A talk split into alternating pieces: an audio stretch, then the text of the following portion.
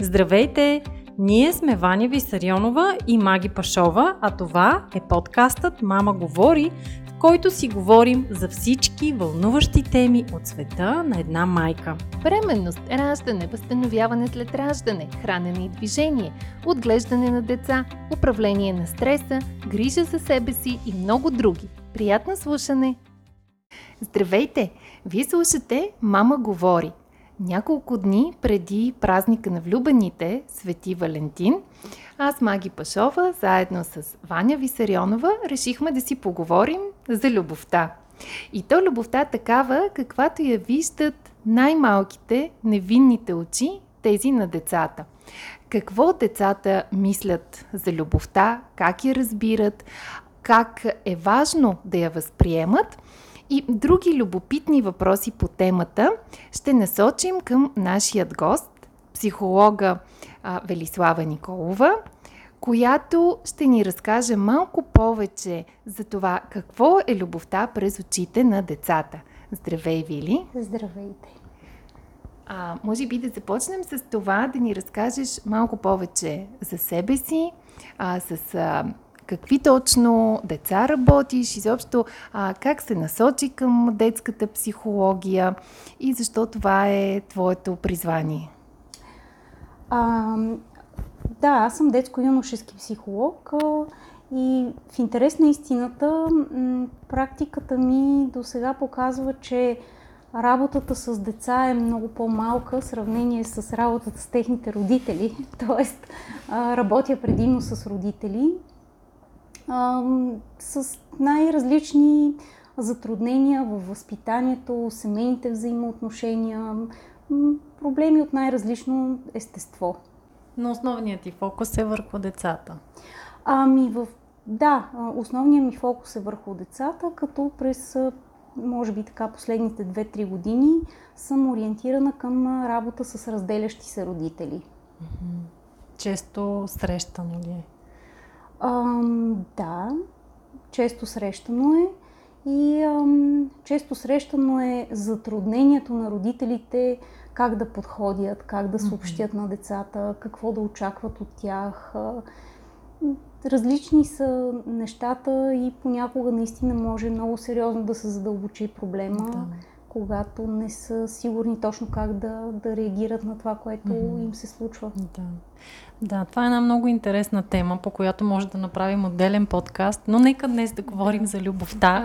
За това какво се случва, когато свърши любовта, със сигурност и по тази тема е важно да, да се говори. можем да говорим за това какво можем да правим, за да не свършва любовта. Точно така, да, това е чудесна идея. Да, нека в с оглед на, на празника така да запазим по-позитивния тон mm-hmm. и да те питаме най-напред, има ли нужда любовта от празник? Ами, първото, което ми идва да, да, да отговоря е, че всъщност за мен любовта сама по себе си е празник.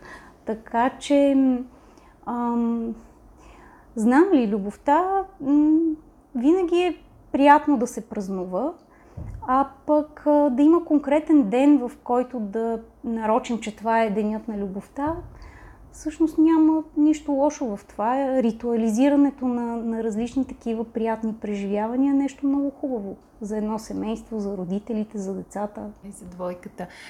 В обществото така последните години някак съвсем традиционно, като наближи 14 февруари, се почва една полемика по медиите, онлайн, кой празник е по-важен, нашият си на виното или чуждият празник на любовта, за, против, изписват се едни дълги статуси, след което естествено всичко отихва и заминава и на следващата година отново същото нещо. А, аз лично ги намирам за много безмислени и не виждам нищо лошо в това, който му е празнично, който иска да отбележи по някакъв по- специален начин а, този ден, защо пък да не го направи? Като естествено не забравяме, че всеки останал ден от годината също е важно да, да се грижим за любовта и, както казва малкия принц, за неговата розичка. да, да я е, пазим, да, да я Аз си мисля, че на така в последните години а, има все повече хора, които а, така а, взеха решение да прекратят тази полемика, за която говорите, защото това са два празника, които идеално могат да се съчетаят. Да. Така че, наистина, полемиката е за хора, които а, вероятно се вълнуват повече от други неща, отколкото от самата идея да празнуваме любовта. Mm-hmm. И може би аз само ще си позволя един апел а, страни от нашата тема, но а, много често, както ти каза, ритуализирането на празника е свързано и с поднасянето на подаръци. А, и така нашите магазини покрай а, Свети Валентин ги виждаме да се затрупват с едни латексови балони с форма на сърца, всякакви а, плюшени, пластмасови неща, които малко след празника вече губят а, своята стойност и символика, обаче затрупват планетата с букулци и понеже нашият екип като цяло насърчава здравословния начин на живот и устойчивият начин на живот, това да се стремим да пазим малко повече а, природата и планетата, защото трябва да оставим нещо на нашите деца. А, така че моят личен апел е отпразнувайте любовта си по един по-устойчив начин. По-добре съчетайте с празника на виното, подарете бутилка вино или хубав шоколад. Не дейте да подарявате латексови бомбони, балони, които отнемат стотици години, Те за да се... са латексови. Някой да. за съжаление, да, но има и достатъчно качествен, качествени, така че нека да заложим на, на нещата, които няма да оставят негативен отпечатък върху да. природата. Аз, за да продължа темата с апела, само ми се иска да кажа, че а, ми хрумва във връзка с а, предходната тема с ритуализацията. Всъщност, а, да, малко клиширано звучи това, че всеки ден трябва да празнуваме. А, въпросът е, че това е невъзможно. С нашото ежедневие, с тая рутина, в която сме се вкарали, за това тези празници са нещо хубаво. И да, така е, затрупваме се с буклуци, които губят значението си още на 15 февруари, обаче пък на 14 вълнението е за някои хора е наистина много хубаво и много а, така позитивно. И, и си мисля, че може би заместването на тези латексови неща може да стане с нещо, което да е направено ръчно mm-hmm. и да има много повече вложен смисъл, личен. Да, да, абсолютно. Ние като родители създаваме много модели за децата си и съответно връзката майка-баща също може да бъде един такъв модел. Нашето поколение по-скоро не сме свикнали да виждаме родителите си, да се целуват, да се прегръщат, да се докосват. Ам, смяташ ли, че едно дете е добре да вижда родителите да изразяват любов един към друг? Ами, всъщност за едно дете ам, най-важното нещо, за да расте пълноценно е да се чувства сигурно, да живее в сигурна среда и всъщност любовта е това, което а, може да а, сложи тази предпоставка. И това детето да вижда как родителите му се отнасят един към друг и да, и да изразят своята любов, всъщност няма нищо по-хубаво от това. Разбира се, че тук е много важен въпрос за, за границите, които си мисля, че всеки родител а, чисто интуитивно знае къде и кога да ги сложи. А, така че да, това е най-хубавото да. нещо, детето да вижда да. любовта на родителите си, защото да се чувстваш а, така, резултат от любов е да. незаменимо преживяване. Сега ми хрумва да те питам извън сценария. А как да реагира родителя, или родителите и какво да кажат на детето, ако хване мама и тати в а, интимен, сублимен момент в спалнята. Случва се, чували сме за такива истории. Да, да. И родителите обикновено се правят, че нищо не се е случило. Играеме си на конче, съм чувала израза, или правиме си масаж. А, да. Как трябва да се... Защото те децата усещат, че нещо се случва, ама не знаят нали, точно какво. Така е и а, сега със сигурност е много важно на каква възраст е детето а, което се натъква на този си облинен момент. А, и тук пак се връщам на въпросните граници. Вероятно за тях ще става много пъти въпрос. А, добре е родителите да се съобразяват с това, кога и как могат да стигнат до тези най-интимни преживявания, а, защото има възрасти, в които децата м- нямат ресурс да възприемат това, което виждат и дори да им бъде обяснено, за тях е много объркващо. Много често а, сексуалната игра между двама партньори за едно малко дете може да изглежда като насилие. Да. А, и вече наистина става много трудно да бъде обяснено, но със сигурност а, така е добре да, да има някакво обяснение, за да не, за да не си мисли наистина някакви ужасни неща детето, mm. като обяснението трябва да бъде по-скоро така измъкване от ситуацията няма как да се обясни реално на едно, да кажем, 4-5 годишно дете да, какво, да. какво се случва. Mm-hmm. По-скоро, нали, някаква такава, ами играеме си, да, под формата на игра се едно. Може би играта не е много подходяща дума, защото за детето играта носи така един много специален смисъл. А и играта е нещо, в което и той иска да участва. Така е, да. може би на така обяснение за, за любовта между майка и татко. Между порасналите. Да, да. А от каква възраст нататък децата имат ресурса да така възприемат, по-лесно да, да осмислят кога изобщо може да повдигнем а, пред тях темата за интимните отношения между мъжа и жената? Значи, ам, така наречената сексуална интелигентност и сексуално образование а, може да започне от много ранна възраст, но по съответния начин. А, да кажем, това е едно две или три годишно дете а, да опознава тялото си, то по един адекватен за възрастта си начин, а, подпомогнато и подкрепено от родителите си, е едно начало на това сексуално образование, което постепенно се въвеждат различни неща спрямо възрастта.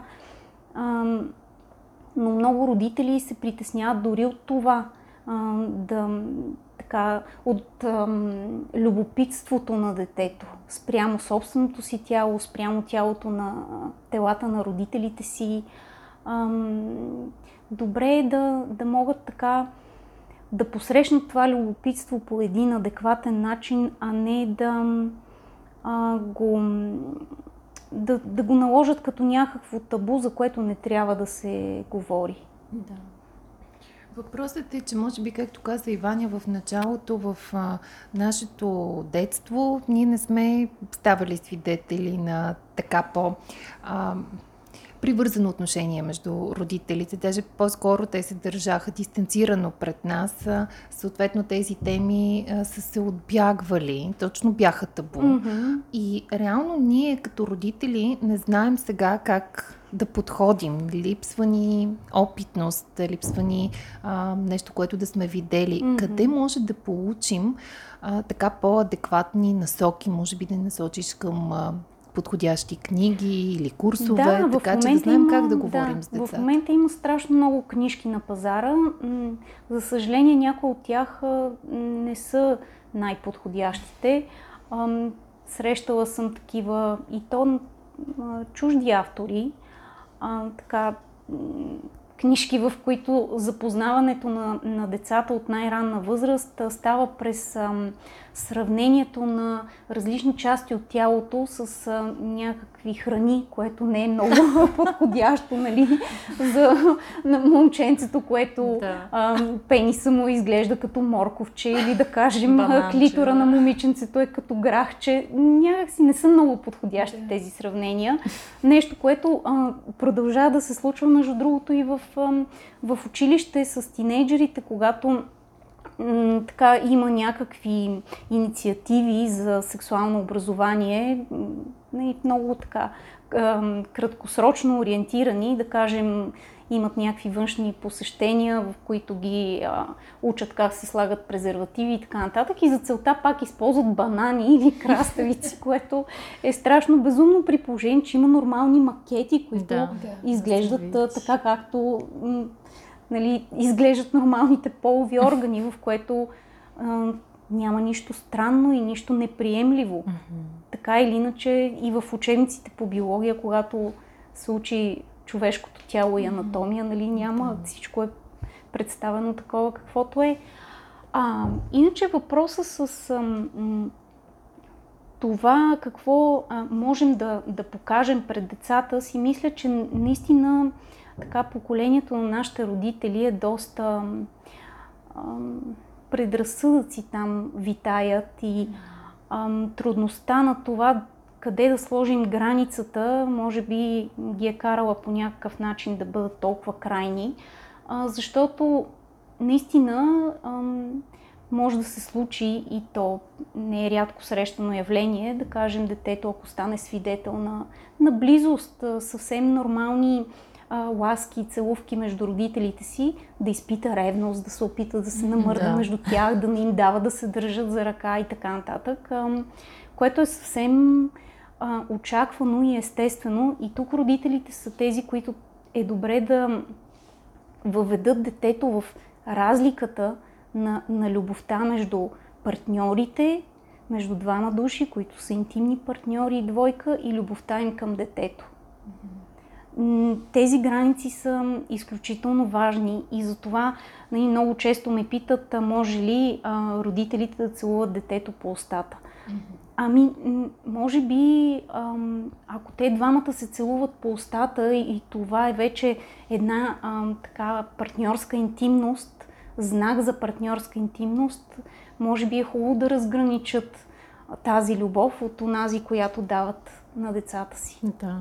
Да, да на мен също ми е било малко странно, като видя да се целуват нали, родител с дете по устата даваш ни отговор да, на да, този да, определено, въпрос. Определено е странно и всъщност моята дъщеря ме е питала, защото видяла е дали в къщи рядко се гледа телевизия, но все пак някъде в филм или нещо а, и казва, защо а, ти не ме целуваш по устата, ста ти се целувате, така. И, а, така че ми се е налагало да го обяснявам и мисля, че подходих точно по този mm-hmm. начин и обясних, че това е целувка между пораснали хора, които се обичат, които са двойка или са семейство, а децата ги целуваме по буските, по челото и това е различен тип а, целувка, което не и попречи после да ме попита още поне 10 пъти. Разбира се, децата имат а, тази а, потребност да питат по много пъти, да им се чете една и съща приказка хиляда пъти, да гледат едно и също филмче, именно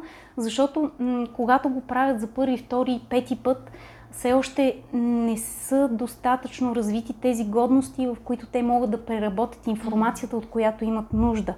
И всъщност понякога тези годности наистина могат за часове, за дни да се развият в, особено в една динамична възраст, каквато е ранното детство.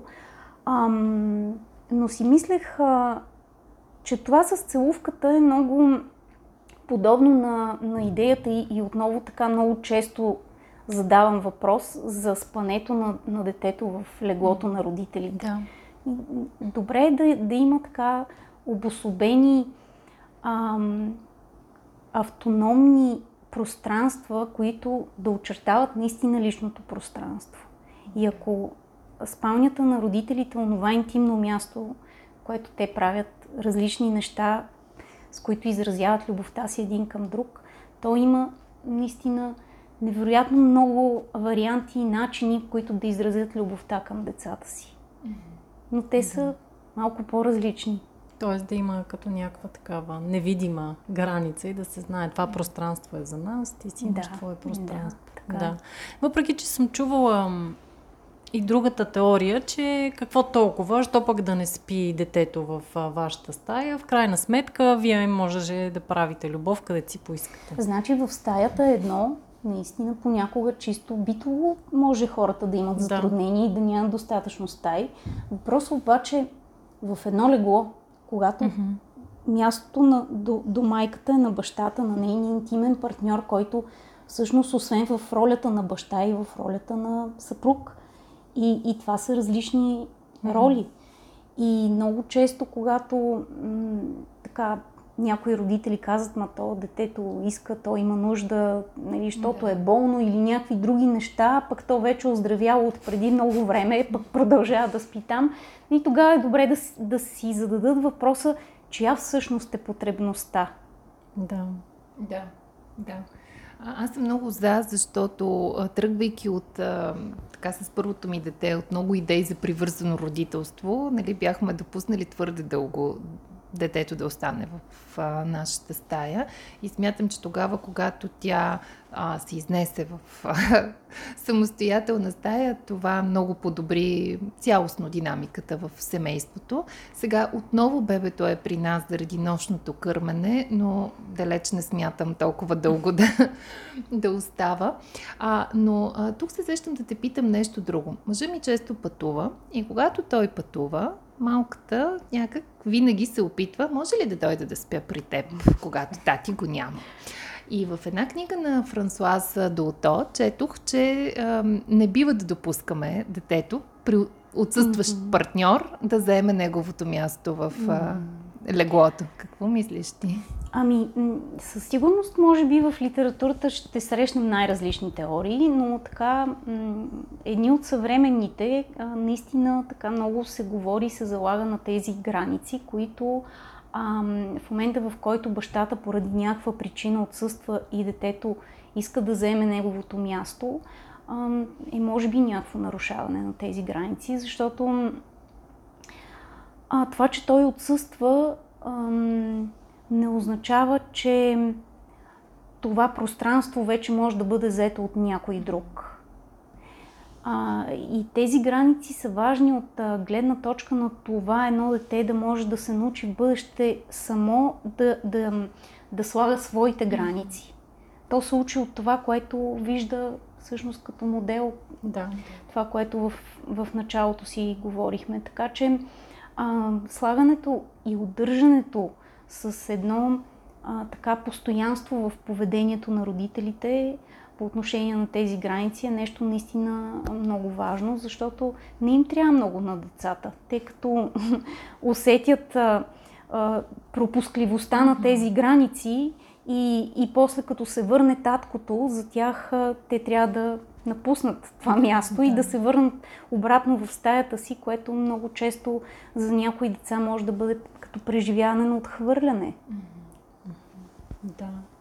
А, от твоя опит, майката ли е добре да говори с, ако има дъщеря, за интимни отношения и въобще за полово развитие, а пък съответно бащата да говори с момчето или могат да бъдат и сменени тези роли? Ами, за съжаление в, в България наистина много липсва а, това сексуално образование, защото може би най- най-добрият вариант е за, за това не, да говори неутрален, неутрален mm-hmm. човек. А, това е деликатна тема и, и е нормално за едно по-пораснало дете, да кажем, в тинейджърска възраст, да бъде смущаващо да говори с родителите си да. за това нещо. И, и всъщност много често ние, психолозите, а, го правим. А, така, за съжаление, пак ще кажа, че пък има много родители, които не смятат, че и по някакъв начин го преживяват като някакво изместване и защо те да не могат да го обяснат. Ми, деликатна е темата и, и съвсем естествено е едно дете да изпитва някакво смущение от това да бъде прекалено открито с родителите си. И, и всъщност така и трябва да бъде, защото това са пак онези граници, които обаче вече се развиват спрямо съответната възраст и започват да а, разширяват темите си. А, не, не може родителите да бъдат приятели с децата си. Това е да. нещо много важно и може би има връзка с а, споделянето на такива интимни преживявания, а от към образование наистина има много, много книжки на пазара. За съжаление, за един тинейджър вече достъпността до информация е, не е никакъв проблем и понякога пак нали, казвам, че е със съжаление, защото до не много така добри източници на информация стигат някои тинейджери и научават неща, които може би не са готови да научат. Да. Много от тях не са правилни, не са коректно поднесени. Да. Тоест, твоята препоръка е да потърсим специалист, евентуално курс по темата. Ами, сега въвеждането в, в това нещо в най-общи а, така, рамки, разбира се, че трябва да дойде от семейството. Да. А, за размяната на ролите, може би ам, така ам, чисто теоретично, може би няма никакъв проблем един баща да си говори с дъщеря си за, за момчета, за гаджета и така нататък, но вече за по, а, по-специфични, по-интимни а, подробности. Да, със сигурност. за детайли. да. да. А, ти каза, че не е доб... няма как а, родители и деца да бъдат приятели, но в същото време на нас пък ни се иска децата ни да ни споделят първите любовни трепети, първите разочарования, да не ги пазят само за себе си. А, още повече, че обикновено те се а, преживяват много силно и много тежко понякога. А, как да постигнем, да изградим това доверие, mm-hmm. така че когато детето вече усети трепетите на любовта, да ни се довери да сподели mm-hmm. с нас? А, да, всъщност доверието е едно, едно от най-важните неща в взаимоотношението между родители и деца. И е много, много добре да бъде така м- задържано във времето, защото е ясно, че в тинейджърска възраст средата на връзниците е много по-значима и много по-влияеща, отколкото родителите. А, но за да го има това доверие и за да можем така да, да очакваме децата да споделят с нас, това да сме приятели с тях не е условие. Всъщност това, кое, това от което имат нужда децата във всички възрасти, е да бъдат ам, да, да намерят разбиране и приемане от страна на родителите.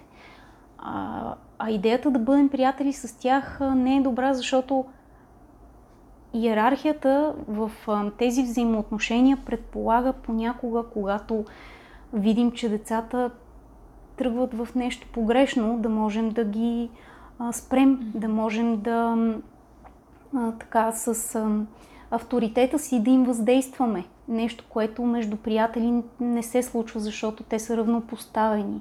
Няма как в един момент да бъдем приятели с децата си и в следващия момент да им забраним да правят нещо. Mm-hmm. Приятелите не си забраняват. Така че всъщност приемането и каквото и да каже едно дете, а, първото нещо, което трябва да направи родителя е да приеме неговите чувства и неговата емоция.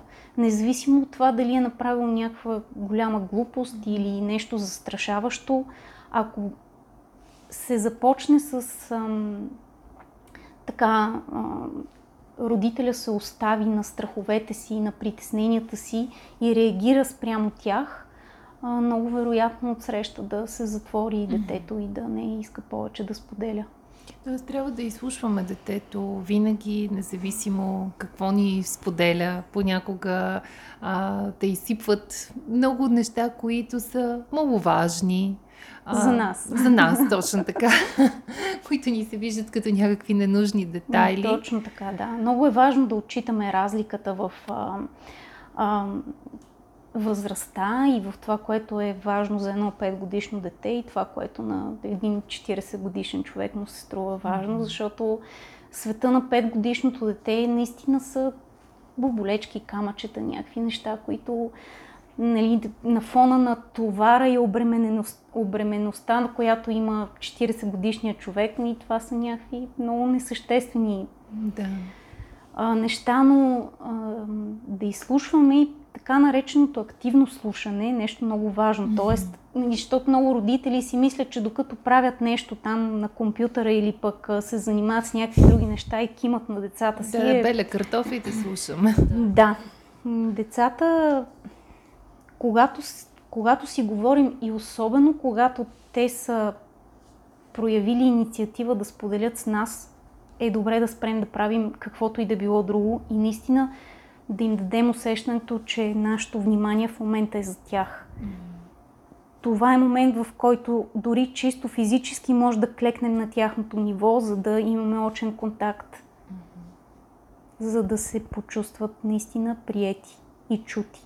И това ще е един вид а, а, гаранция или най-малкото а, подготвяме си почвата за това, когато дойдат от тези години по-нататък и те имат наистина да споделят важни неща с нас. Точно така, да. Да, да го направят mm-hmm. и да знаят, че ще бъдат чути, приети, разбрани. Да, сещам се и за друго важно нещо. Ам, дори това да е било на лице, тази връзка между родители и детето а, и да има тази атмосфера на споделяне и на доверие. Ам, съвсем нормално е в ам, тинейджерството това да, да изчезне, което някои родители го приемат доста травматично. И добре е в този момент да не притискаме тинейджера, а да му оставим едно емоционално пространство, в което а, той отново сам ще ни потърси. Защото имало ли го е веднъж доверието, то ще дойде пак. Но с притискането и с непрекъснато а, желание така да, да разберем какво се случва, какво става, по-скоро ще, ще има отдръпване. Добре, когато искаме да разберем какво става, да не търсим информация толкова за фактите, колкото за това какво става с теб, какво преживяваш в момента. Да. Живеем в свят, в който все повече се говори за толерантност. А, виждаме все по-често по улиците мъж да върви с мъж или жена с жена, за еднополовите а, връзки ни се иска да си поговорим. А, как може да обясним на едно дете за, за подобна любов? Защото в крайна сметка всеки човек има право на избор. Това е нещо нормално. Дори си спомням, че преди години бях чела в една книга, че да кажем а, рижите и червено, не червенокостите, точно така, рижите хора са около 5% от цялото население на Земята и съответно 5% от хората имат и а, различна ориентация и трябва да ги приемаме такива каквито са. Кога е момента да говорим с децата по тази тема и как да им го обясним? Може би по този начин, че са 5% и е окей okay, или... Ами, пак е важен въпроса на каква възраст са децата. Mm-hmm с които да говорим за това, защото тази м, така ориентация започва много ясно да а, излиза като интерес, а, като желание да се експериментира именно в пубертета. А, тогава е добре отново ако има любопитство от страна на детето, да, да го посрещне родителя, но, но пък и това е възрастта, в която те наистина научават много неща от връзници, от интернет и така нататък. И толерантността, може би е въпрос на, на някакво възпитание, може би в някакъв момент е въпрос на, на лично усещане, защото тя е едно така доста широко понятие и сега може би някой ще каже ми, ако е 5%, как това ще е норма. Нали, нормата изисква някакъв по-голям процент. от друга страна, наистина тази толерантност вече предполага да, да приемаме нещата като нормални, но да, тази граница е може би отново въпрос на така тесен семейен тясна семейна атмосфера на възпитание. Mm-hmm. Да. Ето и преди всичко самите родители трябва да имат а, такава толерантност, а пък специално в България като че ли не от най-толерантните нации. Mm-hmm. А, важно е да се знае, че наистина пубертета и тинейджерството е период, в който децата експериментират и с ориентацията си, сексуалността си и абсолютно с всичко. Mm-hmm. Така че там може би а, нормата, да кажем, е доста широка. Да. Тъй като експериментират. Всъщност това е периода, който ги ориентира след това да mm-hmm. могат да усетят каква е тяхната ориентация. Да. Можеш ли да ни дадеш някаква ориентировачна възраст, в която да говориме с децата, момче или момиче съответно, за как да кажа, опасности, които могат да възникнат. Говоря за недоброжелателни възрастни хора, които биха се възползвали от децата. Някак си на мен интуитивно ми дойде да говоря с моя син, когато започнах да го оставям по-често насаме с разни чужди хора, които, mm-hmm. нали, според статистиката, обикновено такива посегателства над децата се случват от близки хора, което mm-hmm. е нали, много стряскащо, но да, такава е статистиката, че обикновено са някакви супер близки хора, които обясняват на детето колко много го обичат и в същото време се възползват от него. Mm-hmm. А, да, да действаме по интуиция или има определена възраст, в която можем да подготвим детето?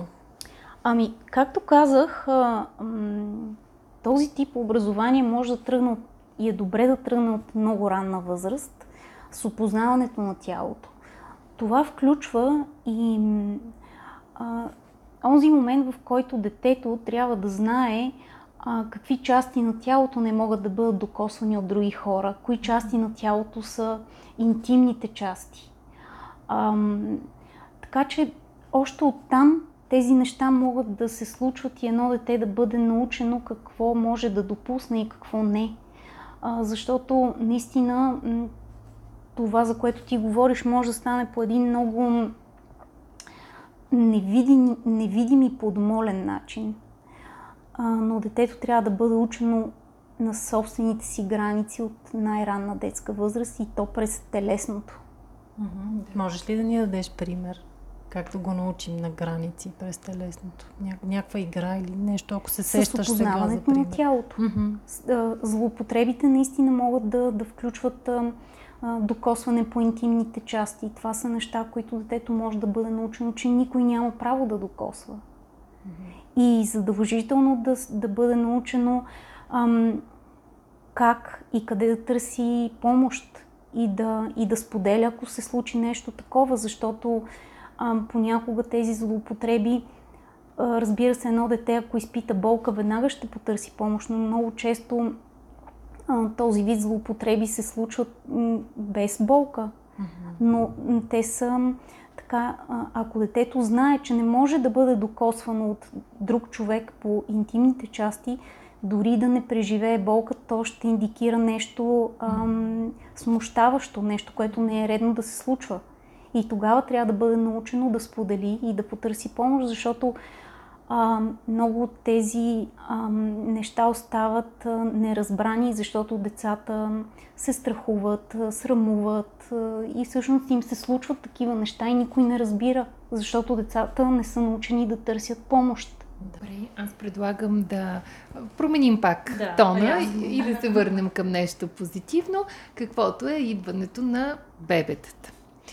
И и въпросът как да го представим на вече по-голямото дете в семейството. Ние повечето от нас в нашото детство сме слушали легендата за Штъркела, който носи бебето, легенда, която а в днешното време на дигиталните деца ми се струва твърде старомодна, за да им го разказваме и съответно търсим други начини, по които да обясним появата на бебето. Mm-hmm. Ти как препоръчваш да го направим? А, така, пак е въпрос на възраст, да. м- защото има възрасти, в които каквото, както и да им го обясним на децата, те няма как да го разберат. Да. А, и наистина в, в книжките има много подходящо подбрани думи, изречения, с които съвсем простичко за едно 4-5 годишно дете може да бъде въведено в това, което което се случва, като по-скоро наистина за, за всяка възраст различни неща го интересуват. Едно 4-5 годишно дете, ам, вероятно интереса му няма да бъде толкова насочен към това как точно бебето се е появило в корема на майката, mm-hmm. какво ще се случи след това. А, и то си има други грижи при появата на братче или сестриче. Да, ние имаме подкаст по темата и може тук да припомним, ако не сте го слушали, какво, а, какви родителски грешки се допускат при а, появата на второ дете, така че може да го чуете. А сега нали, въпросът е преди появата. Да, да. Ми преди появата със сигурност темата за любовта отново трябва да бъде а, приоритет. И така, може би е много а, важно, когато се говори с а, първородното дете за очакването на второто, а, така да не бъде в духа само на най-прекрасното и да бъде много напудрено, защото а, знаем, че всъщност да, да се роди и да отглеждаш бебе е нещо много трудно и първото дете трябва да е наясно с това. Защото много често, нали, тук се е случвало, говорила съм си с 5 годишни деца, които казват, те мама и тати непрекъснато казаха колко е страхотно, че ще имаме бебе, че ще имам брат, че то се роди, какво му е хубавото, непрекъснато плаче, скубеме и някакви, нали. А, всъщност децата не са така много ам, адекватно подготвени. Тоест Ето, трябва някога и възрастните мисля, че не са адекватно подготвени. О, със сигурност. По-скоро за първото дете. Mm-hmm, така да. е, със сигурност. Преди да продължим към края на нашия подкаст, нека да чуем какво мислят за любовта нашите деца. Любов означава някой да се харесва и друг да се харесва. Например, то, мъжа да харесва лицето, косата и дрехата. Жената харесва косата, дрехата и обувки. Оги, ти какво ще кажеш за любовта? Не знам какво е това. Има още 20 години, аз съм на 9. Добре. Ще те питаме след 20 години, да. така ли? Добре. Любовта е да се обичаш, да се целуваш и да имаш много приятели и да си говориш и да те обича този, който те целува. А, какво значи, когато хората се целуват? Че са влюбени. А какво значи да си влюбен? Все едно да искаш да се ожениш за човекът. А мама и тате може ли да се целуват? Да. Добре. А децата кога могат да бъдат влюбени? На 18 години. Чак на 18 Еми на 12. И на 12 ли може? Да. Добре, и какво правят децата, когато са влюбени? Канят други деца, например, не деца. Други на 12 да. години? Например, ги канят на гости, после така поддържат връзка и по, ня... и по някое време, ако много се харесват, се женят. Се женят. Добре, благодаря ти. Какво празнуваме на Свети Валентин? Валентинките, който се нарича Валентинка или Вили, празнува на Свети Валентин. Нас ни слушат а, предимно майки и в нашата онлайн програма на диастазата, по която работим заедно с маги, опитваме да насърчим а, жените да се грижат за себе си, въпреки едно, две, пет деца и многото ангажименти. Ти също си работеща майка. Каква е твоята рецепта за, за лична грижа към себе си и да не, нали, да не се вторачваш само в детето и в отглеждането, възпитанието, чистене, готвене, а да бъдеш и работеща майка? Как намираш баланс? Със сигурност едно а, дете има огромна нужда и потребност от своята майка, особено а, до първата си година, когато е абсолютно зависимо от нея. А, но дори тогава с а, така м- по, за по-кратко време, разбира се, една майка трябва да има някакво лично време за себе си, което постепенно да, да се увеличава, а, за да може да бъде наистина достатъчно добра майка, защото а, така 100 всеотдайност а, не прави наистина а, достатъчно добра майката. Напротив, тя започва да губи а, усещането а, за това кога прекалява, кога а, така тази грижа става свръхгрижа, което със сигурност не е добър вариант за детето, но тук е много важно да отбележа, че тази грижа, която майката трябва да полага лично за себе си, е добре да бъде съчетана с бащата. Тоест, таткото да, да е този, който да а, буквално да издърпа майката от майчинството в някакви моменти и да й припомни, че освен да. майка е и ам, съпруга, партньорка, да го припомни по един така много хубав начин. Ето, сега може да използва Свети Валентин за случая. Дано да ни слушат повече татковци. Ами да, всъщност истината е, че ам, за комфорта на детето се грижи майката, за комфорта на майката се грижи таткото. Mm-hmm. Мисля, че това е един много хубав а, финал, който звучи даже и като пожелание. Mm-hmm. А, така че да пожелаем на нашите майки, които ни слушат, повече татковци, които да се грижат за тях а, и повод за празнуване на любовта. Да. Бели, да кажеш къде могат да те намерят нашите слушатели? Кабинета ми се намира на улица Коста Лучев номер 2. вероятно вашите слушатели им е добре познато това място. Да. съседната врата до вас. Да. Добре, много ти благодаря още един път за отделеното време, за споделения опит. Благодаря ви и на вас, че ни слушахте. Не забравяйте да харесате този подкаст, да го споделите с ваши приятели, да направите един незабравим празник за вас и за вашия партньор или партньорка и ни очаквайте отново следващата сряда.